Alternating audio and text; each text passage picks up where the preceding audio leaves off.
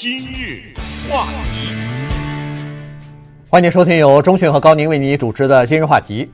我们在生活当中啊，经常会和别的人打交道。那么在打交道的过程当中，我相信我们大家都有这样的一个经历啊，就是有的时候你会呃对别人的这个行为的解读啊，会出现一些偏差，或者说是误解，或者是误会。那么小的问题呢，呃，就不要说了，这种各种各样的情况都会有，呃，而且不会有什么太严重的后果。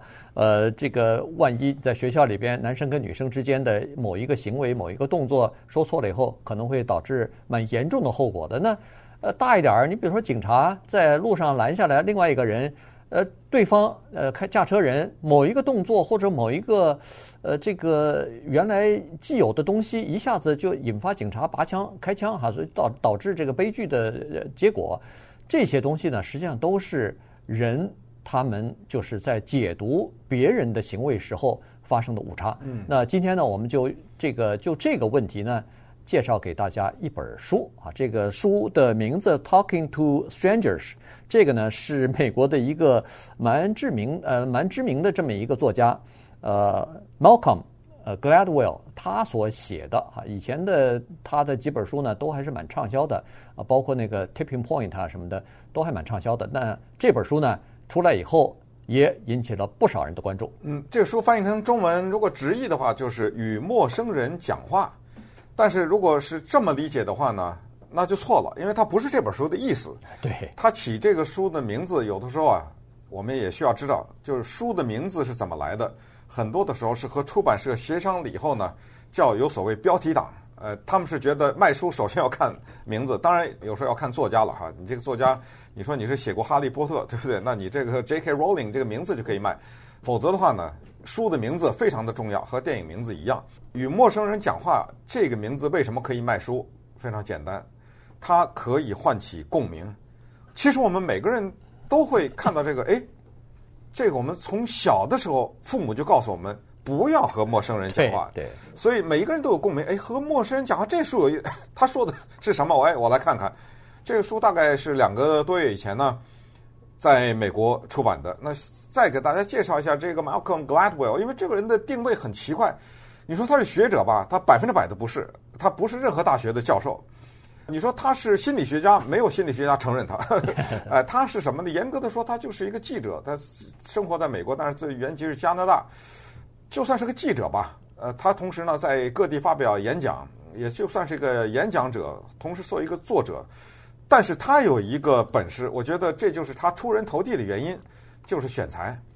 他很会选材，他选的那种材啊，都是能够引发不同的共鸣的，然后呢，再选题，把这个标题想好，再去做一些研究，给一些事实，他都不是自己瞎说的。我认为怎么没有，他都说，比如哪年是谁谁，比如一个什么事件等等。给大家举例，刚才说的什么 tipping point， 这个以前我们在金融话题我清清楚楚记得讲过，他讲一什么玩意儿，直觉。没有道理，有的时候我们就是觉得看一眼，他那时候辨别真假，看一个雕像，我什么根据都没有，一看一眼我就知道是假的，你知道吗？就是，然后他接下来分析，这个直觉是哪来的？为什么你会有这个直觉 ？Tipping point 也是，可能翻译成转捩点吧。他的意思就是说，大家都在练习，这一半个小时那个道理，呃，就是不行。也就是说，我同样的跟马友友一样，马友友拉多长时间大提琴，我也拉多长时间大提琴。马友友几岁开始拉的，我也几岁拉的。马友友的老师是谁，我也是找来。你还不是马友友啊？你知道吗？他就是这里面是什么问题？他更觉得有一本书叫《David vs Goliath》，这个大家都知道，圣经里的故事，大卫击败巨人的故事。这书翻译成中文叫逆转，叫做以弱胜强。你说这书好卖吗？对不对？大家都觉得自己是处在逆境，我告诉你怎么转危为安，或者是扭转一个逆境。转败为胜，哎，这种书就很好卖。那现在呢，他弄了一本《与陌生人聊天》。他这个书说的是什么呢？不是你在公共汽车上或者在大马路上走路碰到一个陌生人，该不该跟他讲话，讲什么话，怎么跟他接触，他不是。他讲的是一个更有意思的东西。我觉得这玩意儿特别值得聊和特别值得探讨。就是我们凭什么对一个我们完全不认识的陌生人斩钉截铁的下一个结论？而且这里说的陌生人都是公众人物。就是电视上看到的，新闻上看到的这些人，我们凭什么对他下这样的结论？他还不是像什么一个人喜欢川普不喜欢川普那还不一样，因为川普在喋喋不休的讲他的政见，那你同意，嗯，对不对？你就支持他。很多的人在媒体上报道他是一个强暴犯啊，或者是他是一个把人家钱骗走的一个华尔街的一个骗子啊，呃，或者是一个警察打死的这个黑人啊，或者我们前段时间跟刚跟大家讲的斯坦福大学一个游泳健将嘛，把另外一个年轻的女孩子强暴了等等。你认识这个白人的强暴犯吗？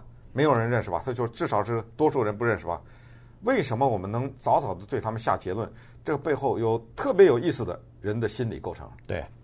呃，他这个书里头呢，他分了几类啊。第一类就是刚才说的，我们对一个人不了解的时候，为什么我们会早早的就对他进行了一个评评判，下了个结论？呃，从我们的这个道德也好，从我们的这个呃对他的人格的批判也好，从我们的这个眼光当中，哎，就开始。实际上，这个就是刚才我们一开始说的，叫做误解。我们以为这是一个什么样的人，可是我们从哪儿得的这个结论，并不认识他，怎么会就以为他是一个好人或者是坏人呢？哎，这个就是没办法，我们大大脑里头有的。还有一种情况就是我们认识的人，呃，这里头他后来待会儿我们会讲一下，他后来举了几个例子啊，一个是大学的这个橄榄球的教练，另外一个是呃大学里边的一个校医啊，后来到奥林匹克呃女子体操队担担任那个随队的医生。也也是我们不认识的人、哎，我们都不认识。但是呢，我说的是那些学生和就是球员的家长和他们的，他们认识他，而且就是相信了这几个人，以至于到最后在法庭上一个一个的证人站出来说是这些人都是是骗子，是这个伪装者，是一个呃性侵害侵犯别人的人。家长在这个之前都是否认的。都都坚决不承认这这些人是是罪犯啊！这些人他们在他们的眼中，这些人是无辜的人。那为什么会这样子？哎，这个就是有意思了。就是我们生下来的时候，他说这个啊，我们生下来的时候，我们大脑当中就有一个东西设定好了，就是我们特别容易相信对方。嗯，这个呢，他用的原话叫 default to truth， 翻译成中文是什么呢？叫做预设真相，或者是预设诚实啊，这个看是怎么翻译了。意思是什么呢？就是这个是人与生俱来的一个东西。说实话，我认为如果人没有与生俱来这个东西，人类社会没法生存了。没错，没错。所以它是为了一个整体的社会的和谐，它必须给你大脑里面要设定程序的时候设定这个，就是一个预先的假设。人是按部落分的，我这个部落的人都是为了这个部落的更大的利益服务，都是为我好，对，他的努力都是为我好，他不可能骗我，他不可能是不诚实的。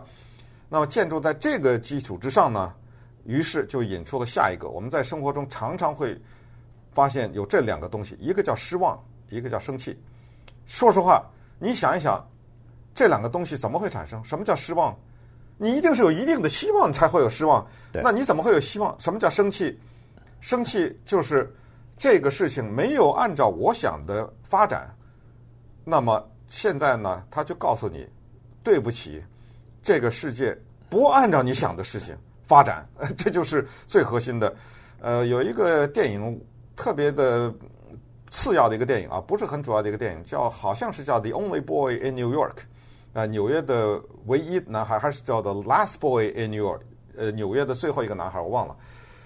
那个电影本身很一般啊，讲是爸爸和儿子都喜欢同一个女人，但是那里面这个女主人讲的一句话，我觉得看完以后，我觉得如果这个电影一无是处的话，就这句话简直是点睛到不可思议的一个程度。这个女的对这个男孩子讲，因为再次强调是爸爸和儿子共同爱上，呃，或者更确切说是儿子爱上了爸爸的情人啊。这个女的就跟这个儿子，她也知道这年轻人爱上，她就说，她说你知道哪两点的距离最远吗？你可能想什么从地球到太阳啊什么之类的，他说不是，他说两点最远的那个距离是你认为一个事情会怎么发生和它实际发生那那个距离是最远的，呃，你千万不能被那个愿望所欺骗。那稍待会儿呢，我们再看一看 Malcolm Gladwell 他这本新书《与陌生人讲话》，他提到的哪些陌生人，以及我们的认知当中有哪些误解。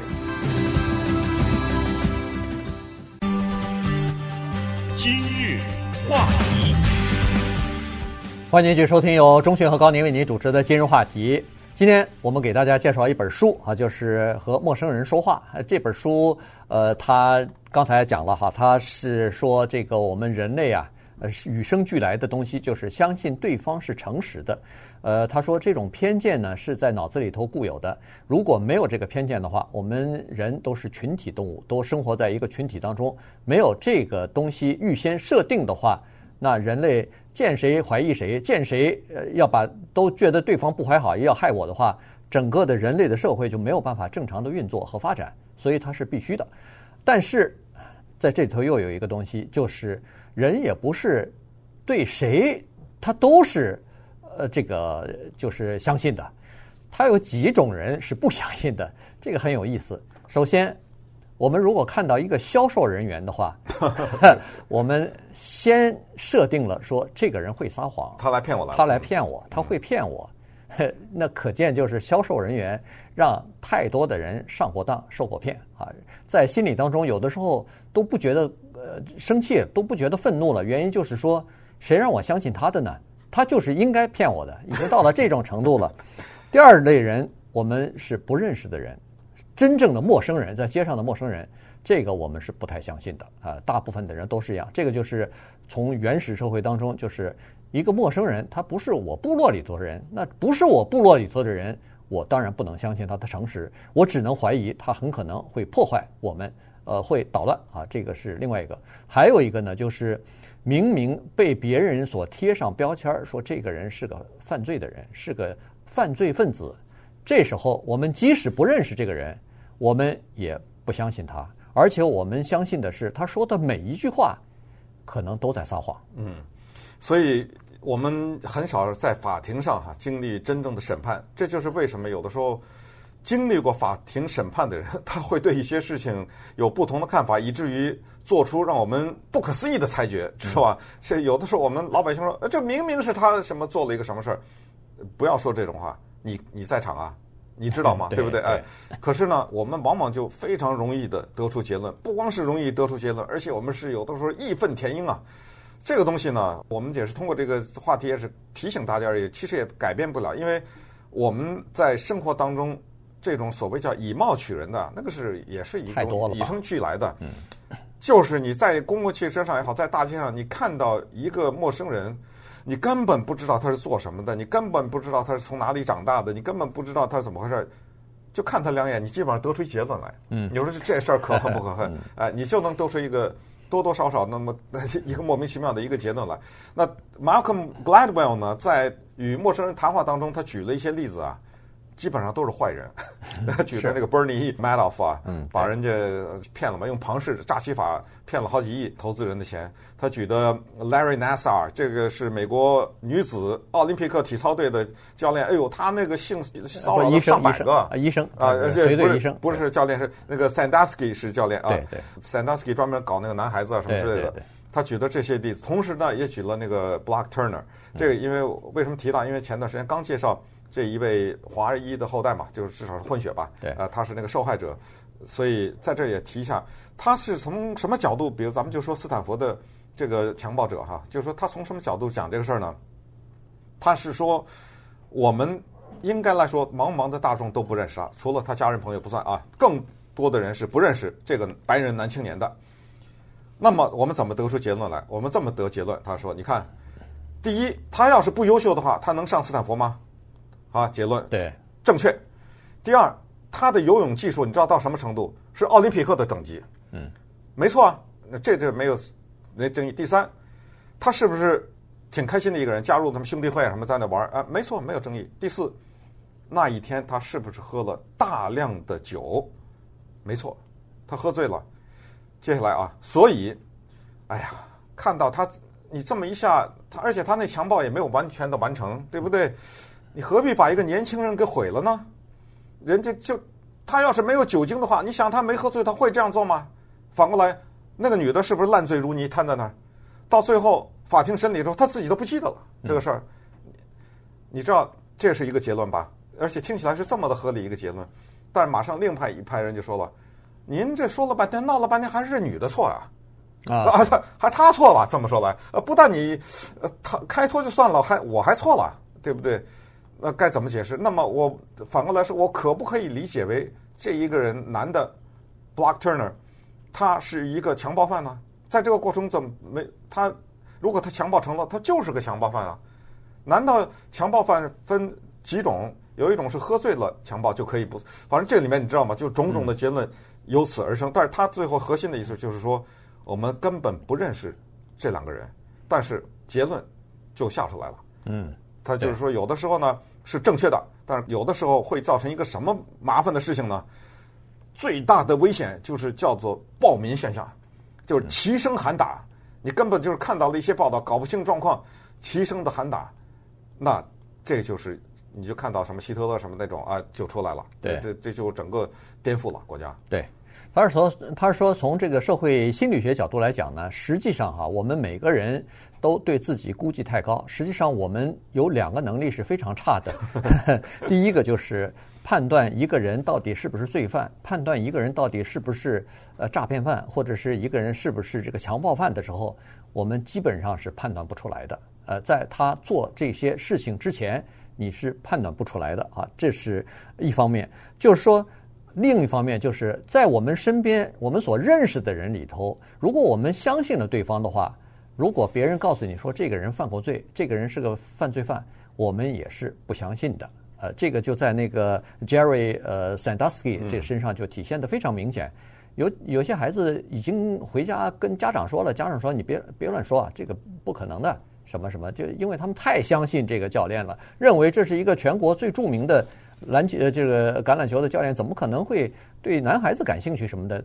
呃，就即使到了法庭，很多人都不知都是不相信啊，就是这个已经到了这种程度。呃，还有一个呢，他说实际上呀，很多事情都是相互之间的误判所造成的。他举了个例子，就是二零一五年的时候，呃，一个警察，这个警察的名字叫做呃 Brian 呃 Brian 哎 Brian。哎，不是叫 Brian 的，好像我忘了。反正他就是那个，就是把一个黑人女的，哎、那是黑人女的，就是没打转弯灯还是打？对，就是没打灯转弯啊，他就这个警察把他拦下来，结果最后这个女的监狱里头死掉了。嗯，这个完全就是他在照他在书里头这个分析，完全就是双方的误解。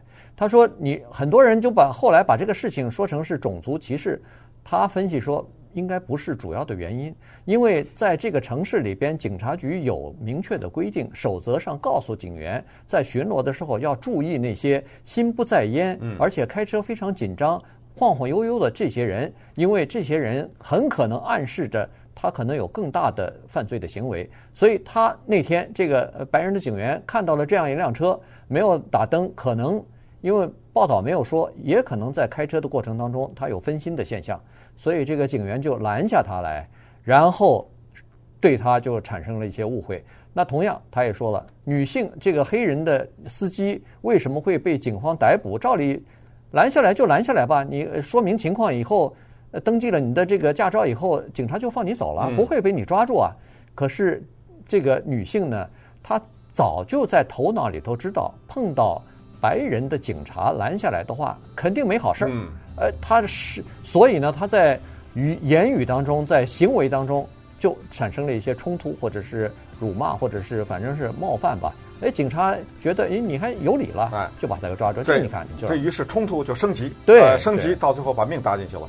他还有一个特别关键东西，我觉得我们可以借鉴啊，就是 Amanda Knox， 就是在意大利的那个美国女孩子，在意大利弄一一个人死了，死在她那个房间里，也搞不清楚谁杀的，到今天也搞不太清楚。后来她蹲了监狱，后来又无罪释放之类的。